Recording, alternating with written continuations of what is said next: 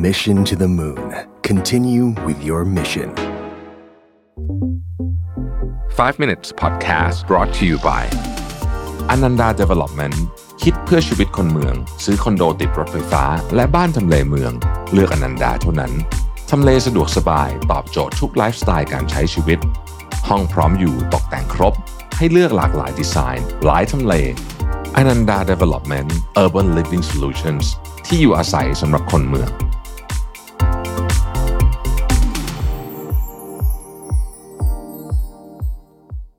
ดี๋ยวนี้โลกเปลี่ยนแปลงเร็วเนาะแล้วมันก็มีอะไรที่เข้ามาแบบเราคาดไม่ถึงเยอะนะครับ วันนี้ผมเอาบทความมาจาก Barry David นะฮะบอกว่า seven adaptation strategies to thrive in the change world นะครับไม่ว่าจะเป็นเรื่องของเรื่องส่วนตัวหรือว่าเรื่องงานก็ตามนะฮะเริ่มกันเลยนะครับ อันที่หนึ่งนะฮะอย่ารอให้ทุกอย่างสงบก่อน ค่อยเริ่มเปลี่ยนหมายความว่า ถ้าคุณจะเริ่มเปลี่ยนอะไรก็ตามเนี่ยไม่ว่าจะเป็นธุรกิจของคุณอะไรพวกนี้เนี่ยอย่ารอว่าโอ้ยเดี๋ยวรอโควิดจบก่อนเดี๋ยวค่อยทำไอ้แบบเนี้ยไม่ทันกินแน่นอนนะครับ หรือว่าโอ้ยเดี๋ยวรอนู่นรอนี่ก่อนนะฮะอย่ารออย่ารอนะครับ อันที่สองนะครับเขาบอกว่าให้ดูว่า mainstream เนี่ยนะฮะความรู้สึกของคนเป็นยังไงพูดง่ายๆก็คือว่าบางทีเนี่ยเราต้องรู้กระแสหลักก่อน คุณจะทำอะไรแตกต่างก็ได้นะฮะ แต่คุณต้องเข้าใจก่อนว่ากระแสหลักเขาเป็นยังไง เพราะว่ากระแสหลักเนี่ยมันมีความสำคัญในการกำหนดทิศทางของน้ำที่จะไหลไป เหมือนแม่น้ำเนี่ยครับ เราบอกว่าโอ้ยเราอยากจะทวนน้ำอะไรก็ได้ แต่ต้องเข้าใจว่ากระแสหลักเนี่ยพลังเยอะจริง ๆนะครับ ข้อที่ 3 พอเข้าใจกระแสหลักแล้วเนี่ยให้เลือกเลนที่คุณจะเล่น จะเป็นเลนไหนก็ได้ที่คุณรู้สึกว่ามันมีที่ของคุณให้คุณยืนได้นะครับ ในยุคนี้เนี่ยนะฮะ ต้องบอกว่าการเลือกสิ่งที่คุณถนัดคุณเก่งนะครับ หรือคุณเชื่อเนี่ยนะสำคัญมาก มันเป็นอะไรก็ได้นะครับ จริงๆ มันอาจจะเป็นบอกว่าเราอยากจะทำธุรกิจเพื่อที่จะช่วยขจัดขยะในทะเลอย่างเงี้ย อันเนี้ยอยู่ในกระแสหลักด้วยนะ แต่เป็นเลนที่ชัดเจนนะครับ อันนี้มีประโยชน์มากๆในการที่จะทำให้คุณเนี่ยสามารถต่อสู้กับโลกที่เปลี่ยนแปลงได้นะครับ ข้อที่สี่นะฮะเขาบอกว่า ต้องหาเวลาที่อยู่คนเดียว เขาใช้คำว่า sacred time ก็คือเวลาคล้ายๆกับเกือบจะเหมือนแบบเวลาแบบเป็นพิธีกรรมเวลาศักดิ์สิทธิ์อะไรเงี้ยนะฮะคำว่าเวลาศักดิ์สิทธิ์แบบนี้มี solitude แบบนี้เนี่ยต้องไม่มีอุปกรณ์มือถือต้องไม่ติดต่อกับโลกภายนอก อาจจะต้องได้เรียกว่าเป็นเวลาแห่งความเงียบเวลาที่คุณทำสมาธิหรือว่าจะทำอะไรก็แล้วแต่เนี่ยนะฮะสามสิบนาทีต่อวัน อันเนี้ยมันจะทำให้คุณตกผลึก ถึงสิ่งที่เปลี่ยนแปลงรอบๆ ตัวได้ดีขึ้น จริง ๆ เขาบอกว่านักคิดนักเขียนนักปฏิบัตินักธุรกิจเก่งๆ บนโลกใบนี้ตั้งแต่จัสตินทรูโดไปจนถึงโทมัสเอดิสันหรือ even ปิกัสโซเนี่ยนะฮะมีเวลาแบบนี้ทั้งสิน้น ยิ่งยุ่งเท่าไหร่ ยิ่งต้องมีเวลาแบบนี้ ข้อที่ 5 เขาบอกว่า ignore those who judge you ใครที่ตัดสินคุณไม่ต้องสนใจ เพราะตอนนี้เนี่ยนะฮะคือทุกคนมีมีความคิดเห็นหมด สิ่งสำคัญตอนนี้เนี่ยคือคุณเชื่อในความฝันความหวังของคุณ แล้วไอ้คนอื่นก็ช่างมันนะครับไม่ต้องสนใจไอ้พวกนั้นก็ไม่รู้หรอกว่าจริง ๆ แล้วเนี่ยความเปลี่ยนแปลงเนี่ยมันรวดเร็วขนาดไหนนะฮะตอนนี้เป็นเวลาที่จะต้องโฟกัสกับความฝันของเรา ความเชื่อของเรา โฟกัสกับพลังงานของเรานะฮะข้อที่ 6 ผมชอบมาก อ่านภาษาอังกฤษก่อน consider every past investment a sunk cost แล้วก็วงเล็บว่า maybe พูดง่ายคือว่าสิ่งที่เราเคยลงทุนไปก่อนหน้านี้ไม่ว่าจะเป็นเรื่องของความรู้เรื่องของอะไรก็แล้วแต่เนี่ยนะฮะมันมีโอกาสที่จะเป็น sunk cost หมดละดังนั้นถ้าเราเชื่อเรื่องนี้เนี่ยอย่าไปเสียดายถ้ารู้ว่าต้องเปลี่ยนเปลี่ยนเลย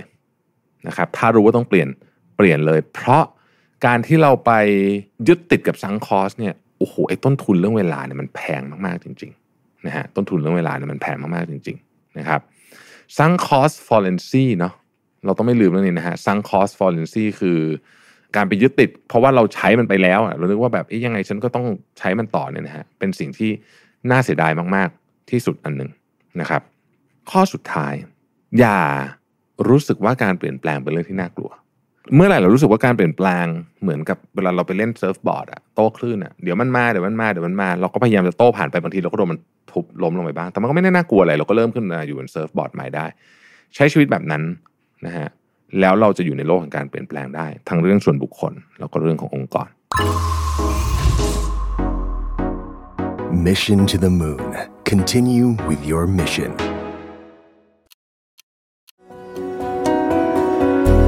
Five minutes good time ช่วงเวลาดีๆ ใน 5 นาที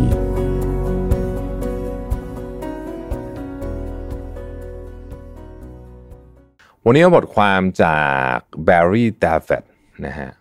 จาก Forge มาบอกว่ากลยุทธ์นะฮะที่จะทำให้คุณสามารถอยู่ได้ในโลกที่มันเปลี่ยนแปลงตลอดเวลานี่เขาพูดถึงโอไมครอนเลยนะบอกว่าโอ้โหมาอีกแล้วก็เลยกลายเป็นว่าโอ้ตอนนี้เนี่ยอะไรมันก็เปลี่ยนแปลงเยอะมากนะครับ ทุกอย่างต้องเปลี่ยนแปลงตลอดเวลานะครับคำถามก็คือว่าเราจะมีกลยุทธ์ยังไงดีในการเปลี่ยนแปลงนะครับ วันนี้มี 7 กลยุทธ์มานำเสนอด้วยกัน อันที่หนึ่งนะฮะเขาบอกว่าไม่ต้องรอจนกระทั่งเรื่องมันสงบพูดง่ายๆคือว่า don't wait until things calm down คือ อย่ารอการเปลี่ยนแปลงเอ่ออย่าอย่ารอให้แบบเฮ้ยเดี๋ยวเดี๋ยวเดี๋ยวรอโควิดจบแล้วฉันจะเปลี่ยนไม่ทันนะฮะไม่ทันนะครับ ไม่ทันต้องเปลี่ยนระหว่างที่ทุกอย่างมันกำลังงงงมึนๆอยู่นี่แหละนะฮะต้องหาการเปลี่ยนแปลงไปด้วยนะครับเขาบอกว่าความสามารถในการปรับตัวเนี่ยคือสิ่งหนึ่งในสกิลที่เจ๋งมากๆที่สุดของมนุษย์ แต่เราไม่ค่อยใช้กันบางทีนะครับ ดังนั้นเริ่มเลยนะฮะ เริ่มเลยเริ่มระหว่างที่โอไมครอนกำลังอยู่นี่แหละนะครับข้อที่สองนะฮะเขาบอกว่าให้ check out mainstream consciousness นะฮะ check out mainstream consciousness นะฮะเขาบอกว่าบางทีคุณต้องคิดเหมือนกันนะว่าไอ้ของที่มันเห็นเป็นไอ้หลักๆเนี่ยบางทีมันอาจจะไม่ได้ถูกต้องซะทีเดียวนะครับ ดังนั้นเนี่ยลองตั้งคำถามกับสิ่งที่คุณเห็นว่ามันเป็นความคิดของคนส่วนใหญ่หรือหรือหรืออะไรอย่างเงี้ยหรือแบบหรือแบบ สิ่งที่คนเขาเห็นว่ามันเป็นว่ามันเป็นเออกระแสนะฮะลองตั้งคำถามกันมานิดนึงบางทีคุณอาจจะไม่เป็นอยู่นนั้นก็ได้ และต่อการตั้งคำถามกับกระแสนี่แหละบางทีช่วยนะข้อที่สามเนี่ยคือว่าคุณต้องคุณต้องหาเลนของตัวเอง เพื่อที่คุณจะคุณจะไปได้นะครับ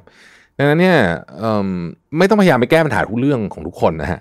ลองไปคิดดูว่าจริงๆแล้วเนี่ยเราแก้ปัญหาให้ใครได้กันแน่แล้วปัญหานั้นมันมีอยู่จริงหรือเปล่าด้วยนะครับ ข้อที่สี่ก็คือว่า ในช่วงเวลาการเปลี่ยนแปลงแบบนี้เนี่ยคุณจำเป็นจะต้องมีเวลาในการตกผลึกนะฮะในนี้เขาบอกว่าขอ 30 นาทีทุกวันในการตกผลึก ตัดคอนเน็ชันทุกอย่างกับโลกภายนอก ไม่มีอุปกรณ์ไม่มีอะไรทั้งสิ้น ถ้าจะมีก็มีกระดาษสักหนึ่งแผ่นนะครับ แล้วลองคิดกลยุทธ์แบบนี้ทุกๆวันลองทำทุกๆวันนะฮะดีคอมเพรสเหมือนแบบทำให้สมองคุณมันโล่งขึ้นแล้วก็แล้วก็หาทุกวันทำแบบเขาบอกว่า นักคิดนักเขียนคนดังสมัยก่อน จนถึงทุกวันนี้แต่ Edison Picasso หรือแม้แต่ทั้ง Justin Trudeau อะไรพวกนี้เนี่ยมีเวลาแบบนี้ทั้งสิ้นนะครับ ข้อต่อไปนะฮะไม่ต้องสนใจคนที่มาตัดสินคุณนะฮะใครมาบอกว่าคุณทำอย่างงู้นอย่างนี้ไม่ดีช่างมันนะฮะเพราะว่าตอนนี้เนี่ยไม่มีใครรู้หรอกว่าอะไรอะมันถูกต้องหรือดีจริง ๆ แล้ว ไม่มีใครรู้ไม่มีใครรู้จริงๆนะฮะสมมุติว่าเพื่อนคุณบอกว่าทำไมคุณไม่เล่นคริปโตนะก็ไม่ต้องสนใจ ถ้าเกิดคุณคิดว่ามันไม่ใช่ทางคุณคุณก็ไม่ต้องสนใจ มันมีเส้นทางอีกเยอะแยะมากมายนะครับ ข้อนี้ผมชอบมากเลย ข้อสุดท้ายเขาบอกว่า consider every past investment a sunk cost ในโลกของการเปลี่ยนแปลงที่รุนแรงขนาดนี้เนี่ยนะฮะสิ่งที่คุณทำมาก่อนหน้านี้คุณอาจจะรู้สึกเสียดายโอ้โห ฉันเรียนเรื่องนี้มาตั้งหลายปีอะนะแต่ถ้ามันไม่เกี่ยวข้องมันไม่ relevant กับโลกใบใหม่แล้วอะมันคือ sunk cost ทั้งนั้นนะครับอย่าลืมเรื่อง sunk cost fallacy เนาะคือเรามักจะมีความยึดติดกับสิ่งที่เราได้ลงทุนไปแล้ว เช่น ซื้อหุ้นที่ราคา 100 แล้วก็เราก็จะเอาตัวเลขนั้นนะยึดอยู่ ถ้าเกิดว่ามันยังไม่ถึง 100 เราก็ไม่อยากขายเพราะรู้สึกว่าเราขาดทุนแต่จริงๆอะต้นทุนที่คุณซื้อหุ้น 100 ไปวันนั้นเนี่ยนะฮะมันไม่เกี่ยวอะไรกับวันนี้ล่ะ คุณต้องดูว่าข้างหน้าหุ้นตัวนี้มันมีโอกาสจะเป็นยังไง ถ้ามันจะขึ้น ถ้าคุณคิดว่า value มันยังจะขึ้นอยู่อีกไปอีก คุณก็ถือ ถ้าคุณคิดว่า value มันจะลงอีกคุณก็ขายแค่นั้นเองไอ้หนึ่งร้อยนั่นนะคือ sunk cost ไปเรียบร้อยแล้วนะครับเพราะฉะนั้น consider every past investment a sunk cost นะ กลยุทธ์ที่จะรับมือการเปลี่ยนแปลงที่แหมทุกวันนี้มันรวดเร็วซะเหลือเกิน Mission to the Moon. Continue with your mission.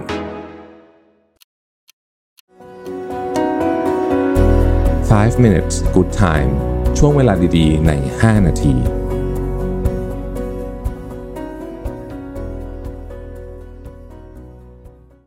วันนี้เนี่ยเรา จะคุยกันเรื่องของการเปลี่ยนความไม่แน่นอนให้เป็นพลังนะครับ ความไม่แน่นอนเป็นส่วนของชีวิตที่มันเป็นเป็นแบบยังไงมันก็จะเกิดขึ้นอยู่แล้วนะฮะแต่ว่ามันทำให้เราไม่ค่อยสบายใจเนาะมันทำให้เรารู้สึกกระวนกระวายอะไรต่างๆนานาเหล่านี้ทำยังไงนะครับ ถึงจะเปลี่ยนพลังเหล่านี้เนี่ยเเปลี่ยนความไม่แน่นอนเหล่านี้ให้เป็นพลังนะครับเขาบอกว่าจริง ๆ ปัญหามันไม่ได้เกี่ยวข้องกับความไม่แน่นอนนะปัญหามันเกี่ยวข้องกับความอยากของเรา อยากที่จะ ควบคุมผลของชีวิต ผลของความไม่แน่นอนนะฮะเราอยากจะรู้ว่าเปลี่ยนงานแล้วงานต้องดีขึ้นนะครับ เราอยากจะรู้ว่าแต่งงานกับคนนี้ต้องดีแน่ๆพวกนี้เนี่ยเรารู้ว่าเราควบคุมไม่ได้ ดังนั้นเนี่ยสิ่งที่จะช่วยได้ก็คือว่า เราต้องเข้าใจว่านี่คือเออนี่คือธรรมชาติของชีวิต ข่าวดีคือคุณไม่ค่อยมีความสามารถในการควบคุมของพวกนี้หรอก ทันทีที่คุณยอมรับเรื่องพวกนี้ปุ๊บเนี่ย ความไม่แน่นอนที่มันทำให้คุณกระวนกระวายใจเนี่ยนะฮะมันจะกลายเป็นคล้ายๆกับชาเลนจ์นะมันจะกลายเป็นความท้าทายนะฮะแล้วเมื่อมันเป็นความท้าทายปุ๊บความรู้สึกของคุณจะเปลี่ยน ความรู้สึกของคุณเนี่ยจะเปลี่ยนจากความรู้สึกกระวนกระวายใจ เป็นความรู้สึกว่าเฮ้ยฉันอยากลองฉันอยากลอง ฉันอยากลองสู้กับมันดูสักตั้งหนึ่งนะครับ วิธีการทํำยังไงนะฮะเขาบอกว่าอันที่หนึ่งเนี่ยให้คิดไว้เลยเสมอว่าสิ่งที่คุณวางแผนไว้มันจะไม่เป็นแบบนั้น ถ้าใครเจอช่วงโควิดมาก็คงจะค่อนข้างจะรู้แหละว่ามันเป็นว่ามันเป็นแบบนั้นจริง ๆนะครับ อันที่สองก็คือว่าให้ยอมรับการผจญภัยครั้งนี้ ชีวิตของคุณคือการประจนภัยครั้งใหญ่ ความไม่แน่นอนเป็นส่วนหนึ่งของการประจนภัย ถ้าเกิดมันมีแต่ความแน่นอนก็ไม่เรียกว่าผจญภัยถ้าเรามองมุมนี้ปุ๊บเนี่ยเราก็อาจจะรู้สึกสบายใจขึ้นนะครับ มันจะทำให้เราแข็งแกร่งขึ้นด้วยซ้ำนะฮะอันต่อไปฮะ ตั้งข้อสงสัย สงสัยหน่อยสิว่า เอ๊ะความไม่แน่นอนที่มันเกิดขึ้นเนี่ย มีสิ่งที่มันเกิดขึ้นในชีวิตเราเต็มไปมากมายไปหมดเนี่ยนะลองตั้งข้อสงสัยว่า ถ้าเป็นแบบนี้ ฉันจะทํำยังไง หรือว่าสงสัยจังเลยว่า เหตุการณ์นี้มันจะพาฉันไปที่ไหน ประตูบานนี้จะพาเราไปไกลสักแค่ไหนกันเชียวนะฮะไปสักแค่ไหนกันเชียว สงสัย สงสัยแบบดีนะฮะสงสัยแบบสงสัยแบบเหมือนเด็กสงสัยอะนะใช้สมองของ ความเป็นเด็กสมัยก่อนสงสัยนะฮะเราก็จะช่วยให้เราเนี่ยรู้สึกมีมีเขาใช้ว่าว่ามี มีมุมมองต่อเรื่องนี้ที่ดีขึ้นนะครับ ข้อต่อไปก็คือว่า อย่าไปสนใจผลของมันมากนะคือ ไม่ใช่อย่าไปสนใจทำใจกับผลที่มันจะเกิดขึ้นทำใจว่าชีวิตนี้มันควบคุมไม่ได้อะพอมันควบคุมไม่ได้ผลมันเป็นยังไง มันก็มันก็เป็นอย่างนั้นแหละนะครับทำใจกับเรื่องผลที่มันจะเกิดขึ้นนะฮะแล้วสุดท้ายเนี่ยนะครับ เราต้อง เชื่อจริง ๆว่า สิ่งที่จะทำให้เรื่องราวดีเนี่ย ไม่ใช่ผลหรือว่าการโฟกัสที่ผล แต่โฟกัสที่กระบวนการหรือ process นั่นเองเพราะฉะนั้นอันนี้อาจจะเป็นคำตอบของทั้งหมดว่า เวลาคุณเจอความไม่แน่นอนเนี่ย สิ่งที่คุณควรจะโฟกัส คือ เรามี process ในการจัดการเรื่องนี้อยู่ล้วเรามีกระบวนการในการจัดการเรื่องนี้อยู่ล้วใช้กระบวนการในการจับหรือว่าแก้ปัญหาเรื่องเหล่านี้นะครับ แล้วคุณจะอยู่กับความไม่แน่นอนเนี่ยได้อย่างดีขึ้นนะครับ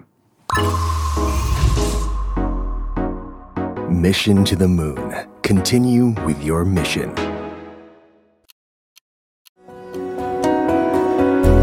5 minutes good time ช่วงเวลาดีๆ ใน 5 นาที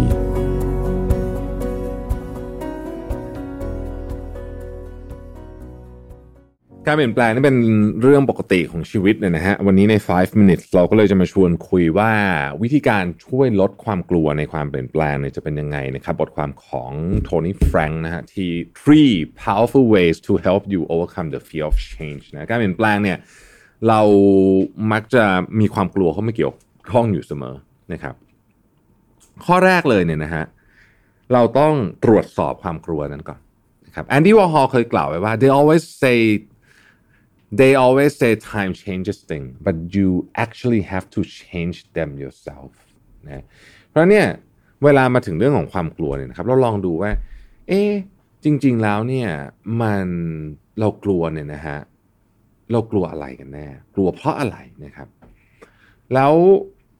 มันมีทางไหนไหมที่เราจะเปลี่ยนความกลัวนี้เนี่ยที่มันอยู่ตรงข้ามฝั่งเราเนี่ยมาอยู่ที่ฝั่งเรา เปลี่ยนมันเป็นโซลูชันได้ไหม นะครับคำถามสำคัญเราต้องถามว่า how does the fear of change serve you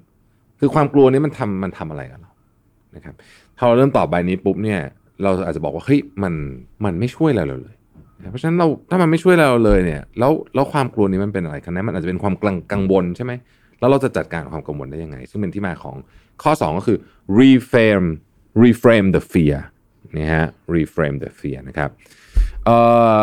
ดีแพคโชพราเนี่ยบอกว่า all great changes are preceded by chaos นะเขาบอกว่าการเปลี่ยนแปลงที่ยิ่งใหญ่นะนะ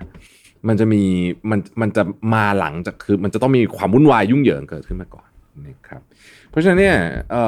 เราอาจจะบอกว่าเอ๊ะไอ้ไอ้สิ่งที่เรากลัวคือกลัวความยุ่งเหยิงกลัวโน่นกลัวนี้จริง ๆ แล้วเนี่ยมันเป็นคล้าย ๆ กับวัตถุดิบด้วยซ้ำอะที่จะทำให้เราสามารถเปลี่ยนแปลงได้ เพราะฉะนั้นถ้าเรามีโกชัดเจนนะครับ เรามี ความมุ่งหมายที่ชัดเจน มุ่งมุ่งหวังที่ชัดเจนเนี่ยนะฮะเราก็จะมองอันเนี้ยเป็นมุมมองที่เปลี่ยนไปนะครับ ข้อที่3เขาบอกว่า tame the fear คือทำให้มันเชื่องลงนะฮะ Rumi บอกว่า yesterday I was clever so I want to change the world today I'm wise so I'm changing myself นะฮะเขาคิดว่าเมื่อวานนี้ฉลาดนะฮะก็เลยอยากจะเปลี่ยนโลก แต่ว่าวันเนี้ยเหมือนกับมีมีปัญญามากขึ้น ก็เลยเปลี่ยนเราก่อน จริง ๆ เนี่ยเขาบอกว่าความกลัวเนี่ย มันสามารถแก้ไขได้ด้วยการฝึกฝน คือเราเราฝึกฝนแล้วเราก็จะเราก็จะรู้สึกว่าการเปลี่ยนแปลงนั้นมันไม่ได้น่ากลัวอย่างที่คิดนะครับเพราะฉะนั้น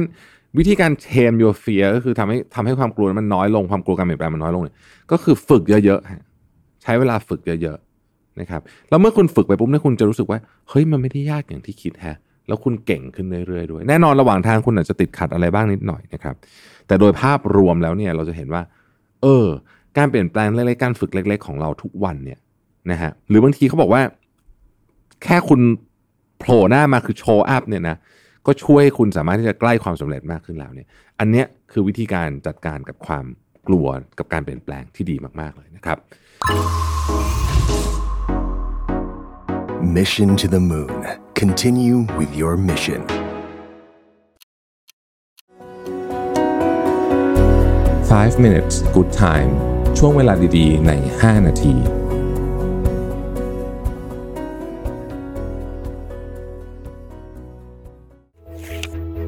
พบกับรายการสามพันศาสตร์ที่จะพาทุกคนมาท่องในโลกของสารพันศาสตร์ที่ว่าด้วยเรื่องความสัมพันธ์ เจาะลึกคำถามเกี่ยวกับชีวิตของผู้คน และไขข้อข้องใจไปพร้อมกับผู้เชี่ยวชาญ ออกอากาศทุกวันพุธเวลาสามทุ่มตรง รับชมได้ทางช่อง Mission to the Moon วันนี้ผมเอาบทความจากโทมัสออฟบอง ชื่อว่า 40 short big skills for successful modern life นะฮะนิสัย 40 นิสัยที่จะทำให้เรา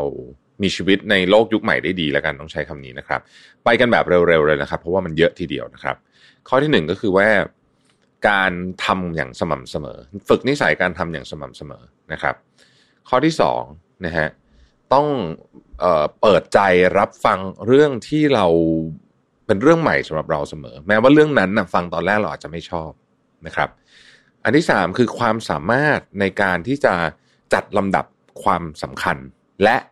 ความสามารถในการแบ่งแยกระหว่างงานที่มีมูลค่าสูง high value work นะครับ กับงานที่มีมูลค่าต่ำนะฮะอันที่สี่นะฮะเชื่อในผลตอบแทนทบต้น อันที่ห้านะครับ สามารถที่จะสื่อสาร value ของเราได้ อันที่หกพยายามเรียนรู้จากคนเก่งๆ ให้ได้มากที่สุดนะฮะในระยะเวลาที่สั้นที่สุดด้วยนะครับ อันที่เจ็ดนะครับ ถ้าคุณอยากที่จะทำงานได้ดีกว่า 90%นะของคนทั่วไปเนี่ยนะครับ ให้ทำอะไรก็ได้อย่างสม่ำเสมอให้นานที่สุดนะฮะเขาบอกว่านี่คือวิธีที่ดีที่สุดในการที่จะได้ผลที่ดีนะครับ แล้วก็กลับกันนะฮะข้อที่ 8 90%ของคนเนี่ยไม่สามารถที่จะโฟกัสเรื่องอะไรนานๆได้ ถ้าคุณสามารถที่จะ master หรือว่าสามารถที่จะควบคุมความสนใจของคุณนะครับ ความสนใจของคุณ คือคำว่าโฟกัสอะ span ของความสนใจอะไม่มีสมาธิว่างั้นเถอะนะครับ คุณจะทำอะไรได้ดีคนอื่นเยอะมากๆนะฮะข้อที่เก้านะครับ เวลาจะทำอะไรเนี่ย ให้คิดเสมอว่าเรื่องบางเรื่องเนี่ยมันใช้เวลานาน เพราะฉะนั้นมันเป็นลองเกมนะฮะลองเกม แต่ในลองเกมเนี้ยที่มันยาวๆเนี่ย ทุกๆวันที่คุณทำเนี่ย คุณต้องรู้ว่าสิ่งที่คุณทำเนี่ย มันส่งผลอะไรต่อปลายทางบ้างนะครับ ข้อที่สิบมีความสามารถที่จะสามารถเปลี่ยนกระบวนการในการทำงานนะฮะเพื่อที่จะสามารถทำงานร่วมกับผู้อื่นได้ดีขึ้น เพราะว่าคนที่เราทำงานด้วยเนี่ยมันเปลี่ยนไปเรื่อยๆนะครับสิบเอ็ดฟังมากกว่าพูดเสมอแฮมมิงเวย์เคยกล่าวไว้ว่า when people talk listen completely most people never listen นะคนที่คนที่ฟังมากกว่าพูดเนี่ยนะฮะจะเป็นคนที่สังเกตดูอะคนที่เก่งๆเขาฟังมากกว่าพูดทั้งนั้นนะฮะแล้วเขาพูดเขาจะพูดเยอะในตอนที่จะเป็นต้องพูดเยอะนะครับ12ครับ มีวิธีการในการวัดความก้าวหน้าของสิ่งที่เราทำนะฮะ13นะครับ เรียนรู้เรื่องใหม่ๆอยู่เสมอๆแล้วก็อย่าลืมลิงทิ้งเรื่องเก่าๆด้วยนะฮะเอ่อ14เวลาจะทำอะไรให้นึกถึง ผลที่ตามมา แต่ไม่ใช่แค่ระดับเดียว แต่เป็นระดับใกล้ระดับกลางแล้วก็ระดับไกลนะสิ่งที่เราทำเนี่ยมันจะส่งผลอะไรบ้างใน 3 ระดับนี้นะครับ 15 เอาความสามารถในการเอาทักษะต่างๆ ที่เรามีมาผสมกันนะฮะเพื่อให้เกิดสิ่งใหม่ ๆ ขึ้นมาได้นะครับ ข้อที่ 16 ลองไปทำอะไรอย่างอื่นที่คุณ ที่คุณไม่ได้ทำอยู่เป็นประจำไม่ถนัดบ้างนะครับ แล้วคุณจะพบว่าเอ้ยบางทีมันทำให้คุณเกิดไอเดียเจ๋งๆขึ้นมานะครับ17นะฮะพยายามหาข้อมูลพยายามหาความคิดจากคนที่มาจากพื้นเพพื้นฐานที่แตกต่างกันนะครับ เพราะว่าบางครั้งเนี่ยเราจะได้ยินอะไรที่แบบเราอาจจะนึกไม่ถึงจริง ๆ นะครับ ข้อที่ 18 เขาบอกว่า pragmatic optimism pragmatic optimism แปลว่าอะไร คือไม่ได้มองโลกในแง่ดีอุ้ยไปซะทุกเรื่อง แต่เราต้องต้องใช้คำว่ามีมีความเข้าใจว่าความจริงคืออะไร แต่ในขณะเดียวกันมีความหวังนะฮะนั่นคือ pragmatic optimism นะครับมี empathy เยอะๆนะฮะข้อที่ 19 มี empathy เยอะๆนะครับข้อที่ 20 เวลาคุณต้องการอะไร ให้อธิบายให้ชัดๆ อย่ากำกวม ต้องมีทักษะในการที่คุณจะสามารถแชร์ทั้งเรื่องของความคิดเห็น ทั้งเรื่องของไอเดีย ทั้งเรื่องของความคิด ต่างๆ พวกนี้เนี่ยให้คนอื่นได้นะครับ ข้อที่ 21 อย่าประเมินเครื่องมือที่คุณใช้ทำมาหากินต่ำเกินไป หรือศักยภาพของมันต่ำเกินไป เอาตั้งแต่คอมพิวเตอร์เลยนะฮะสมมติเนี่ยนะครับสมมติคุณใช้คอมพิวเตอร์เพื่อทำงานเยอะๆเนี่ยอย่าประเมินศักยภาพของมันต่อความสำเร็จของคุณต่ำเกินไป เมื่อไหร่ที่ต้องใช้ up เมื่อไหร่ต้องอัปเกรด เหมาะสมก็ควรจะต้องอัปเกรดนะครับคอมพิวเตอร์ช้าเนี่ยนะสมมตินะฮะสมมติคอมพิวเตอร์คือ tools เนี่ย อ้มันทำให้คุณทำงานเหนื่อยขึ้นเยอะ หรือถ้าเกิดคุณใช้ tools เช่นเอ่อคุณเป็นเอ่อช่างไม้เนี่ยนะฮะ tools คุณก็ต้องดี เครื่องไม้เครื่องมือต้องดีเอ่อข้อที่ยี่สิบสองนะฮะความสามารถในการเลือกที่จะไม่ทำอะไรก็สำคัญมากนะสำคัญมาก เพราะว่า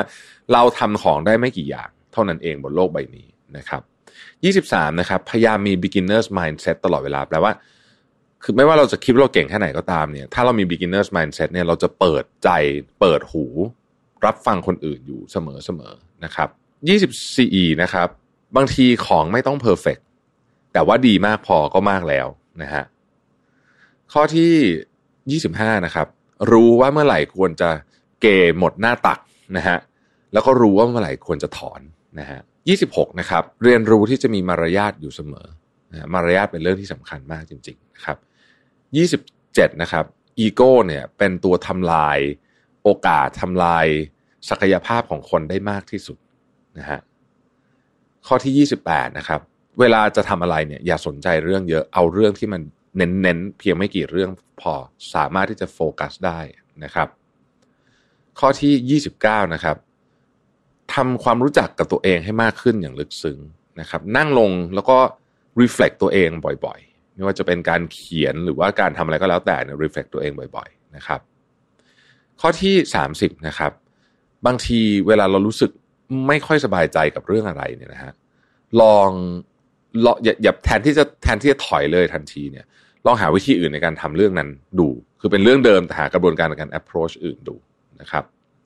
ข้อที่ 31 นะครับ เช็คอีเมลเป็นแบตช์ นะฮะเช่นวันละหนึ่งครั้ง หรือวันละสองครั้ง แล้วก็เอาให้มันหมดเลยทีเดียวนะครับ อย่าเช็คอีเมลทั้งวันนะครับ32นะครับ มีความสามารถในการขอความช่วยเหลือ และต้องรู้ด้วยว่าเมื่อไหร่ควรจะขอความช่วยเหลือ ข้อที่ 33นะครับ ไม่ว่าคุณจะทำงานอะไรอยู่ก็ตามคุณจะชอบหรือไม่ชอบก็ตาม ถ้ามันยังเป็นสิ่งที่คุณต้องทำในตอนนี้เนี่ยหาทางมีความสุขแล้วก็สนุกกับมันให้ได้นะครับ ถ้าใครสนใจเรื่องนี้ลองไปอ่านโพสต์ของ พี่โจในเพจเขียนไว้ให้เธอนะพี่โจเพิ่งโพสต์เรื่องคนที่ทำงานที่ Pike Place Market ตลาดปลานะฮะว่าทำไมตลาดปลาที่เนี่ยนักท่องเที่ยวถึงไปเยือนเยอะมากๆเวลาทุกคนไปเซียโตรต้องไปที่นี่ มันมีอะไรพิเศษความพิเศษก็คือการทำงานในตลาดปลาที่ตลาดปลาเป็นที่ที่ไม่น่าทำงานที่สุดที่หนึ่งเลยก็ว่าได้เพราะว่ามันทั้งเหนื่อยงานก็กลิ่นเกินอะไรก็ไม่ดีแต่ว่าคนที่เนี่ยเขาพยายามทำให้งานเขาสนุกแม้ว่าเขาอาจจะไม่ชอบก็ตามนะฮะแล้วผลที่ออกมามันก็เจ๋งมากๆเลยทีเดียวนะฮะ ข้อที่สามสิบสี่นะครับ คุณต้องเคารพทั้งความดีและความไม่ดีในตัวของเราเองคำว่าเคารพในที่นี้หมายถึง รู้ว่ามันมีอยู่นะครับ เรื่องที่ดีก็พยายามทำให้มากขึ้น เรื่องที่ไม่ดีเราพยายามลดให้น้อยลงนะครับ ข้อที่สามสิบห้านะมีความสามารถในการเรียนรู้เรื่องได้ด้วยตัวเองเขาเรียก self directed learning เนี่ยก็คือว่าไม่ต้องให้ใครมาบังคับว่างั้นเถอะนะครับ เราอยากจะเจริญก้าวหน้าในอาชีพการงานต้องเรียนรู้ได้ด้วยตัวเอง ข้อที่สามสิบหกนะฮะต้องรู้จักพักให้เป็นนะครับต้องรู้จักพักให้เป็น เพราะว่าบางทีเนี่ยการพักนี่แหละคือสิ่งสำคัญมากที่จะทำให้คุณเนี่ยมีร่างกายและจิตใจแข็งแกร่ง พอที่จะไปต่อสู้กับเรื่องยากๆในวันต่อๆไปได้นะครับสามสิบเจ็ดนะฮะหาวิธีในการที่จะลดความกังวล ลดความคิดมากของตัวเองหนึ่งในวิธีที่ผมใช้แล้ว work มากก็คือ การนั่งสมาธิบ่อยๆนะฮะการนั่งสมาธิบ่อยๆ ตอนนี้นั่งสมาธิได้ดีมากเลยปีนี้เป็นปีที่แบบ แม่งนั่งสมาธิได้ดีมาก ๆ จริง ๆ นะครับ ข้อที่ 38 นะครับทำยังไงที่จะลด distraction ในชีวิตให้ได้มากที่สุดนะครับ เช่น ลบบางแอปบนโซเชียลมีเดียออกไปเนี่ยก็จะช่วยชีวิตคุณได้เยอะมากเลยทีเดียวนะครับ ข้อที่ 39 นะฮะ ให้เรารู้ว่าเอ่อสิ่งที่เรามี bias เนี่ยคืออะไรนะ bias ของเราคืออะไรนะครับ ทุกคนนะมี bias กันหมด แต่ให้พยายามรู้ให้มากที่สุดว่า bias ของเราคืออะไรนะครับ ข้อที่ 40 นะฮะ อะไรคือสิ่งที่สำคัญที่สุดของวันที่คุณทำวันวันใดวันหนึ่งเนี่ยคุณทำอะไรให้มันสำคัญที่สุด ใช้เวลากับมันให้เยอะ ใช้โฟกัสกับมันให้เยอะ แล้วก็อยู่กับปัจจุบันมาก ๆ เลยตอนที่คุณทำเรื่องเนี้ยนะครับ ไม่ว่ามันจะเป็นเรื่องส่วนตัวหรือเรื่องงานก็ตามนะฮะนี่คือ 40 ข้อคิดนะครับสำหรับวันนี้ฝากไว้เป็นเอ่อเป็นเรียกว่าเผื่อจะไปปรับใช้ในชีวิตได้นะครับ Mission to the Moon. Continue with your mission.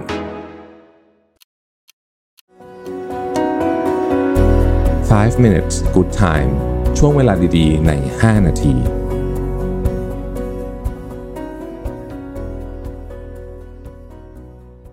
วันนี้เทคโนโลยีต่างๆเนี่ยมันไปเร็วมากนะ เราไม่รู้หรอกว่าในอนาคตเนี่ยนะฮะ มันจะมีอะไรที่เราจะ work หรือไม่ work อนาคตเราจะเป็นยังไง แต่ว่าบทความที่ผมจะเอามาชวนคุยในวันนี้เนี่ยเขาพูดถึงว่าสิ่งที่คุณควรทำไม่ว่าอนาคตจะมีอะไรก็ตามเนี่ยถ้าถ้าเกิดคุณทำไอ้แปดอย่างเนี้ยเนี่ยครับคุณมั่นใจได้เลยว่าในอีกสิปีข้างหน้าเนี้ยชีวิตคุณจะโอเค ไม่ว่าเทคโนโลยี AI หรืออะไรจะมาก็แล้วแต่ หรือแม้แต่กระทั่งงานที่คุณกำลังทำอยู่เนี้ยอาจจะถูกทดแทนโดยอะไรบางอย่าง แต่คุณจะโอเค ถ้าคุณทำแปดอย่างนี้นะครับซึ่งไม่ได้เกี่ยวอะไรกับเทคโนโลยีเลยนะครับบทความมีชื่อว่า eight signs you are going to make it in the next 15 years 10ถึง15 ปีนะครับ ข้อที่หนึ่งครับ คุณมีความสามารถในการควบคุมอารมณ์ของตัวเองได้ เขาบอกว่าถ้าเกิดว่าคุณต้องตกอยู่ภายใต้การควบคุม ชีวิตของคุณ สิ่งที่คุณทำตกอยู่ภายใต้การควบคุมว่า วันนี้คุณอารมณ์ดีหรือไม่ดีแล้วคุณจะทำหรือไม่ทำอะไรเนี่ยนะครับ ถือว่าคุณอยู่ในสภาพที่มีความเสี่ยงสูงมาก เพราะว่าถ้าเกิดว่าอะไรบางอย่างสามารถทริกเกอร์ให้คุณแบบโอ้ยอารมณ์ไม่ดีไม่มีฟิลทำงาน ไม่มี feel นู่นไม่มี feel เนี่ย อันเนี้ยชีวิตคุณก็จะลำบากนะครับ ซึ่งแน่นอนว่าเอ่อมันเป็นเรื่องที่สำคัญมาก ถ้าเกิดเราใช้ชีวิตอยู่ภายใต้ ให้อารมณ์มันพาเราไปเรื่อยๆเนี่ยนะครับ ก็คงไม่ดีแน่เนาะข้อที่สองเนี่ยเขาบอกว่า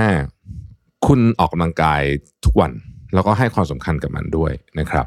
ในอดีตเนี่ยมนุษย์เราไม่มีคอนเซปต์เรื่องการออกกำลังกาย เพราะมันไม่จำเป็นเพราะเราออกกำลังกายใน ในเชิงการทำงานเนี่ยเยอะมากๆอยู่แล้วนะครับ เราต้องขนของเราต้องยกของเราต้องทำนู่นทำนี่เยอะๆอยู่แล้วนะครับ เพราะฉะนั้นเนี่ยมันจึงไม่เป็นไรสมัยก่อน แต่ตอนนี้เนี่ยเรานั่งอยู่โต๊ะเยอะนะครับ ดังนั้นในการที่จะให้ร่างกายเรามีสุขภาพแข็งแรง และเรามีสุขภาพจิตที่ดีเนี่ยการขยับเขยื้อนเคลื่อนไหวตัวในเชิงของการออกกำลังกายอย่างน้อยที่สุดวันละหนึ่งชั่วโมงนี่จะเป็นเรื่องที่จำเป็น ข้อที่สามครับ เราเก็บเงินทุกเดือน สั้นกว่านั้นก็ทุก 2 อาทิตย์นะฮะเก็บสะสมไว้ก่อนนะครับ ก่อนที่เราจะเริ่มลงทุนได้ก่อนที่จะรายได้เนี่ยเราต้องมีเงินเก็บก่อนดังนั้น การที่เราตั้งใจให้ทำเรื่องนี้เป็นนิสัยเนี่ยนะฮะแน่นอนครับ เดี๋ยวมันจะมีโอกาสเข้ามา เดี๋ยวมันจะมีการลงทุนที่ดีเข้ามา แต่การลงทุนที่ดีเหล่านั้น โอกาสเหล่านั้นจะมีค่าก็ต่อเมื่อคุณมีเงินที่จะไปลงทุนเท่านั้นนะครับ ข้อที่สี่ครับคุณเริ่มลงทุนในการเข้าใจความรู้ความสามารถบางอย่าง ที่ เรียกว่าเป็นที่ต้องการในตลาดอ่านะครับ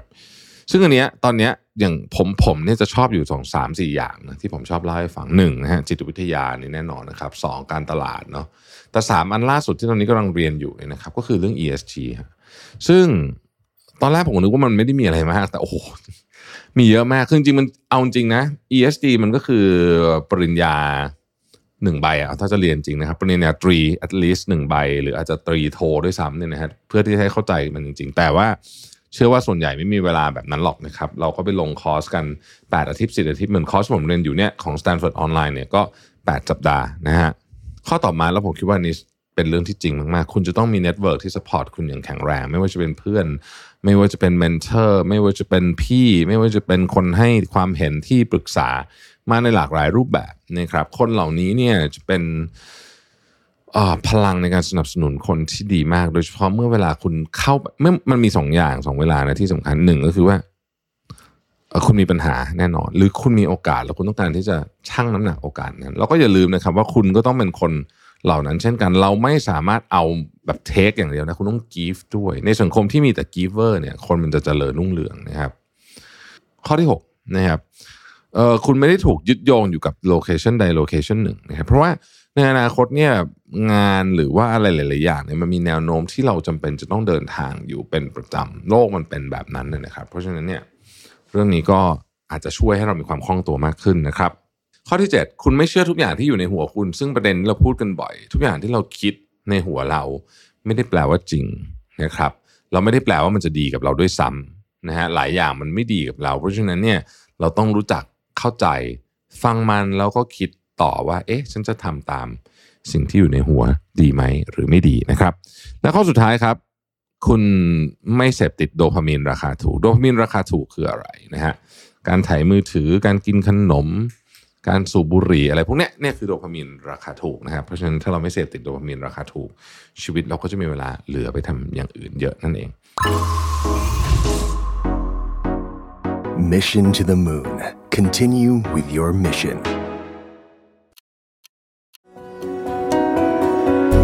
Five minutes good time ช่วงเวลาดีๆ ใน 5 นาที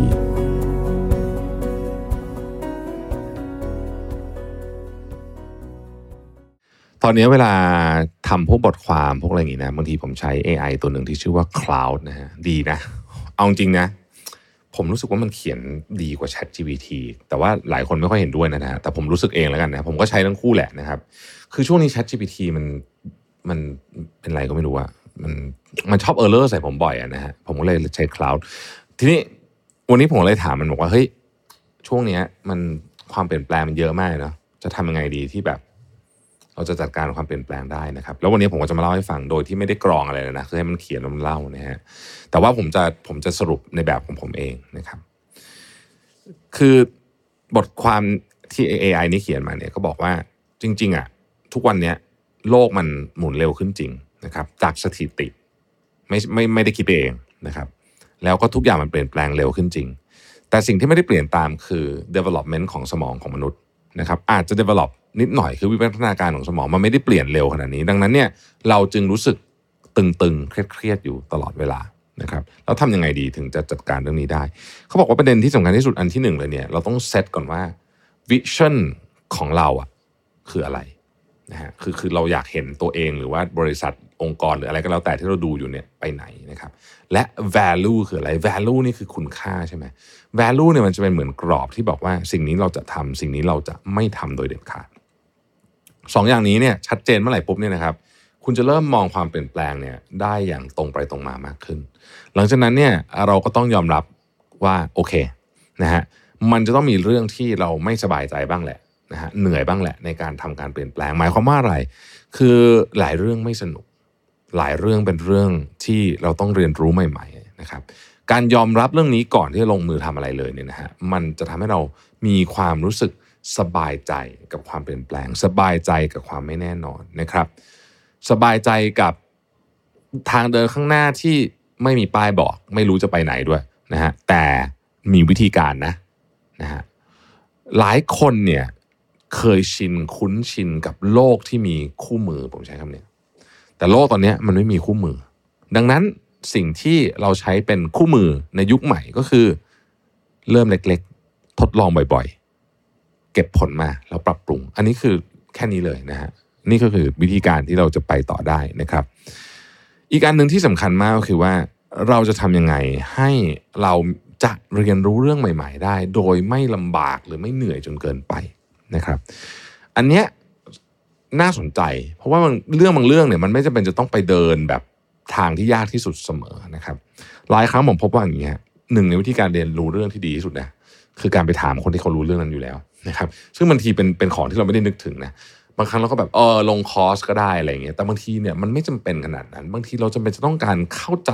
นิดเดียวที่เราติดอยู่ เพื่อที่จะไปต่อบางทีใช้วิธีการไปถามเขาก็ได้ยกตัวอย่างนะครับสำคัญที่สุด คืออย่าพยายามต่อต้านการเปลี่ยนแปลง เพราะมันอยู่และมันจะอยู่ตลอดไปเป็นสิ่งที่ชัดเจนและแน่นอนนะครับ อย่างไรก็ดีเนี่ยไม่ใช่ว่าทุกการเปลี่ยนแปลงจะเกี่ยวข้องกับเรานะอย่างน้อยที่สุดไม่ใช่ตรงๆ หรืออย่างน้อยที่สุดไม่ใช่ที่เราจะต้อง react กับมันอะนะครับการพิจารณาว่าเรื่องนี้เกี่ยวข้องกับเราหรือเปล่าเนี่ยนะฮะเป็นอีกเรื่องหนึ่งที่สำคัญมาก มันคือประสบการณ์แล้วก็มันคือการมองภาพใหญ่ให้ออกนะครับหนึ่งในเทคนิคที่หลายคนชอบใช้แล้วผมชอบเหมือนกันเนี่ยนะเขาเรียกว่าซูมอินซูมเอาเนาะคือคุณมองไปเลยว่า 10 ปีต่อจากเนี้ยคุณคิดว่าเรื่องนี้มันจะเป็นยังไงที่คุณดูอยู่เนี่ยนะฮะ และภายใน 3 เดือนเนี้ยเรื่องนี้จะเป็นยังไง ถ้าคุณรู้สึกว่าสิบปีก็เกี่ยวสามเดือนก็เกี่ยวเนี่ยนะฮะโอเคมีประเด็นที่ต้องจัดการละถ้าคุณรู้สึกว่าเฮ้ยสิปีไม่เกี่ยว อาจจะเกี่ยวในระยะสั้น คุณก็จะจัดการแบบหนึ่ง ถ้าคุณรู้สึกว่าตอนนี้ยังไม่เกี่ยวแต่จะเกี่ยวใน 10 ปี วิธีการจัดการก็จะเป็นอีกแบบหนึ่ง การเตรียมตัวความเร็วอะไรอะความตื่นตัวความลนลานอะไรเงี้ยนะมันจะเป็นอีกแบบหนึ่งทั้งหมดเลยนะครับเพราะฉะนั้นเรื่องพวกนี้จึงเป็นประเด็นที่ผมคิดว่าน่าสนใจ ในขณะเดียวกัน วันนี้ก็อุตส่าห์พูดถึงนี้แล้วเนี่ยก็ใครที่ยังไม่เคยลองใช้ AI ตัวนี้นะฮะสำหรับในการเขียนพวกบทความเนี่ยก็ลองไปใช้ดูได้นะฮะแล้วก็มาคอมเมนต์กันได้นะว่าชอบหรือเปล่านะครับ cloud c l a u d e ai นะฮะ Mission to the Moon Continue with your mission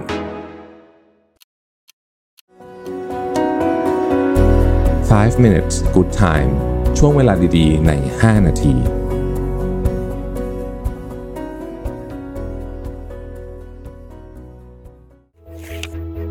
พบกับรายการสามพันศาสตร์ที่จะพาทุกคนมาท่องในโลกของสารพันศาสตร์ที่ว่าได้เรื่องความสัมพันธ์ เจาะลึกคำถามเกี่ยวกับชีวิตของผู้คน และไขข้อข้องใจไปพร้อมกับผู้เชี่ยวชาญ ออกอากาศทุกวันพุธเวลาสามทุ่มตรง รับชมได้ทางช่อง Mission to the Moon เอาล่ะ วันนี้นะครับผมเอาเอ่อบทความจาก Chicago Booth นะครับ Chicago Booth ก็คือโรงเรียน business school ของ University of Chicago นะครับ เเขาพูดถึงว่าถ้าถามว่าในทักษะวันนี้ในทั้งหมดของคนทำงานที่ต้องมีเนี่ยอะไรได้รับความสนใจน้อยที่สุดทั้งทั้งที่มันสำคัญมากที่สุด คนพูดถึงเรื่องนี้เยอะ แต่คนลงรายละเอียดและทำมันจริงๆเนี่ยยากแม้แต่กระทั่งในนี้เขาเขียนไว้ว่าแม้กระทั่งคนที่เป็นกลุ่ม high achiever คือคนที่ทำงานแล้วประสบความสำเร็จสูง ก็ยังพัฒนาทักษะนี้ได้ไม่เร็วพอนะครับ มันมีงานสำรวจชิ้นหนึ่งนะครับซึ่งมาจากบริษัทที่ชื่อว่า Association of uh, Executive Search and Leadership Leadership Consultant นะครับเขาไปเซอร์เวย CEO ของบริษัท 1,000 บริษัททั่วโลกที่เป็นบริษัทขนาดใหญ่นะครับ แล้วก็ถามว่าอะไรคือทักษะที่สำคัญของทั้งตัวเขาเอง และคนที่ทำงานรอบตัวเขาที่จำเป็นจะต้องมีนะครับ อันที่หนึ่งเนี่ยเราพอรู้อยู่แล้วแล้วก็เราก็คุ้นกันดีก็คือความสามารถในการ สร้างความเปลี่ยนแปลงในองค์กรนะครับ อันที่สองคือสิ่งที่จะคุยกันในวันนี้นะครับ คือความสามารถในการอยู่กับความไม่แน่นอน อันนี้แหละเป็นประเด็นที่ใหญ่มากนะครับ เพราะว่าในบทความเนี่ยเขาบอกว่าความสามารถในการอยู่กับความไม่แน่นอน ผมแปลมาจากภาษาอังกฤษที่บอกว่า ability to embrace ambiguity เนี่ยนะฮะคือสิ่งที่คนคิดว่าตัวเองมี แต่ถ้าไม่ฝึกเราไม่มีนะครับ ซึ่งก็น่าสนใจเพราะเขาบอกว่าอย่างนี้ครับ ความสามารถในการอยู่กับความไม่แน่นอนเนี่ย มันคือความสามารถในการที่จะหนึ่งหาข้อมูลใหม่ ๆ เข้ามา ซึ่งทำแค่นี้ยังไม่พอนะหาข้อมูลใหม่ ๆ เข้ามานะครับ แล้วใช้ข้อมูลเหล่านั้นให้เป็นด้วยนะครับ อย่างสมมุติเรากำลังศึกษาเรื่องอะไรสักอย่างอยู่ เช่นเรื่องของ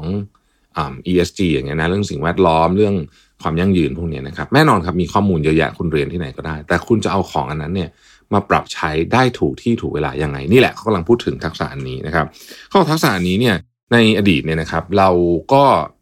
ก็มีแหละนะครับ แต่ว่ามันไม่ได้ถูกใช้เยอะ เพราะว่าโลกมันไม่ได้เปลี่ยนเร็ว โลกทุกวันนี้เต็มไปด้วยความไม่แน่นอนและเปลี่ยนแปลงเร็วแบบที่เราไม่เคยเห็นมาก่อน ดังนั้น คนที่มีทักษะนี้จะได้เปรียบมากๆ เพราะว่า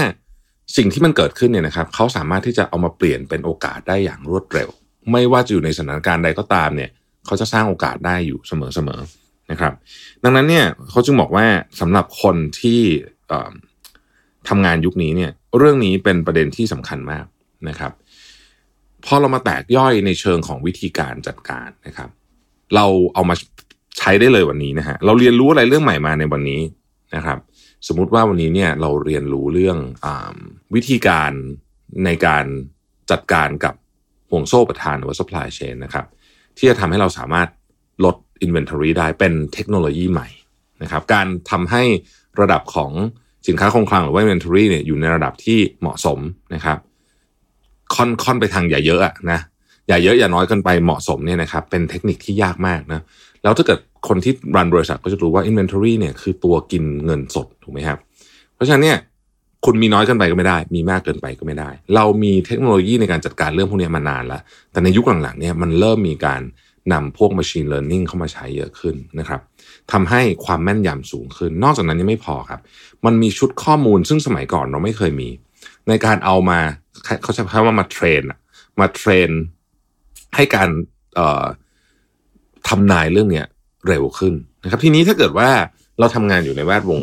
supply chain เนี่ยแล้วเราก็แบบก็เราก็เคยทำมาแบบนี้ตลอด เราก็หยอดตัวเลขใน Excel เราก็ดูนู่นดูนี่ แต่เราไม่ยอมที่จะฝึกใช้เทคโนโลยีอันใหม่นี้ซึ่งมันมีความยากอยู่เหมือนกันแล้วมันต้องใช้เวลาด้วยเนี่ยนะครับ เรารู้ว่ามี แต่เรารู้สึกว่า อืม ไม่เกี่ยวกับฉันนะครับ เนี่ย เราก็คือจะสู้กับคนอื่นไม่ได้ ในกรณีนี้ สิ่งที่มันไม่แน่นอนก็คือว่าคนอื่นเขาเปลี่ยนไปใช้วิธีการคิดแบบใหม่ แล้วดังนั้นในความสามารถในการแข่งขันของธุรกิจเราก็จะลดลงทันทีนะครับ นี่ผมยกตัวอย่างเร็วๆขึ้นมานะแต่ว่ามันใช้ได้กับทุกเรื่อง เพราะฉะนั้นเนี่ยเวลาเราปรับ mindset หรือว่าแนวคิดเรื่องนี้เนี่ย สิ่งหนึ่งที่สำคัญมากเลยก็คือว่า ความเชื่อที่ว่าสิ่งที่เราเคยทำในอดีตวิธีการแล้วประสบความสำเร็จ มันมีแนวโน้มหรืออาจจะใช้ไม่ได้ในปัจจุบัน ถ้าเราเชื่อเรื่องนี้นะครับ ความเชื่อเรื่องนี้ก่อนนะ อันที่สองคือ แล้วคุณทิ้งเรื่องเก่าได้ไหมอาจทิ้งเรื่องเก่าได้นะครับสามคุณเรียนเรื่องใหม่ได้ไหมสี่ไอ้คุณที่คุณเรียนเรื่องใหม่เนี่ย คุณสามารถดึงนะครับ ดึงข้อมูลจากเรื่องใหม่เนี่ยนะครับ เอามาใช้ กับธุรกิจหรือกับงานของคุณได้มากน้อยแค่ไหนอะนะฮะนี่คือผมคิดว่าสำคัญมาก ในยุคนี้นะครับที่โลกเราเนี่ยมันเต็มไปด้วยการเปลี่ยนแปลงเยอะจริงๆนะคือเราเหมือนต้องผมใช้คำว่าต้อง reinvent คือคิดค้นตัวเองใหม่ อยู่แทบจะตลอดเวลาเลยทีเดียวนะครับ เพราะฉะนั้นเป็นกำลังใจทุกคนนะฮะเรื่องเนี้ยไม่ง่ายแล้วก็ใช้พลังงานเยอะ แต่ไม่ทำไม่ได้ ไม่ทำไม่ได้จริงๆนะครับ เพราะว่าอืมไม่มีใครรอเรานะความจริงก็คือไม่มีใครรอเรานะครับ เราจะเป็นที่จะต้องดูแลตัวเองให้ได้นะครับ Mission to the Moon. Continue with your mission.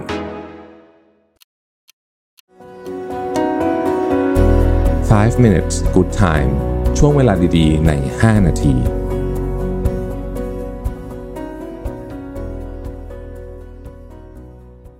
วันนี้ไปเจอบทความของคนหนึ่งซึ่งผมไม่เคยอ่านบทความของอ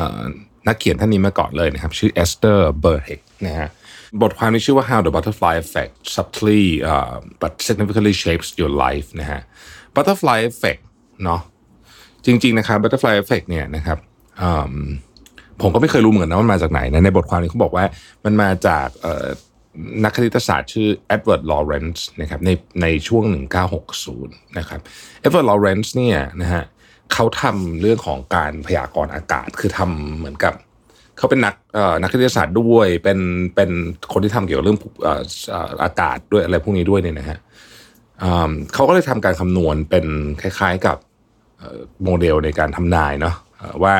มันจะเกิดสภาพอากาศยังไงขึ้นนะครับ ทีนี้เนี่ยเขาก็ ในโมเดลของเขาเนี่ยนะฮะเขาก็มีการเหมือนกับปัดเศษในตัวเลขบางอย่างนะฮะก่อนที่จะทำ simulation simulation ก็คือการเอาโมเดลนั้นนะมาใส่ข้อมูลไปแล้วดูว่ามันจะออกเป็นยังไง ปรากฏว่าตอนแรกเนี่ยเขาคาดว่าเอ๊ะการปัดเศษค่าบางอย่างนะฮะซึ่งสำหรับเขาเขารู้สึกว่ามันไม่สำคัญอะไรเนี่ยนะฮะปรากฏว่าพอปัดเศษนิดเดียวเนี่ยนะผลของมันเนี่ยออกมาแบบต่างกับตอนที่ไม่ได้ปัดเนี่ยเยอะมากๆ คือเขาบอกว่าเขาก็เลยได้รู้ว่า เออ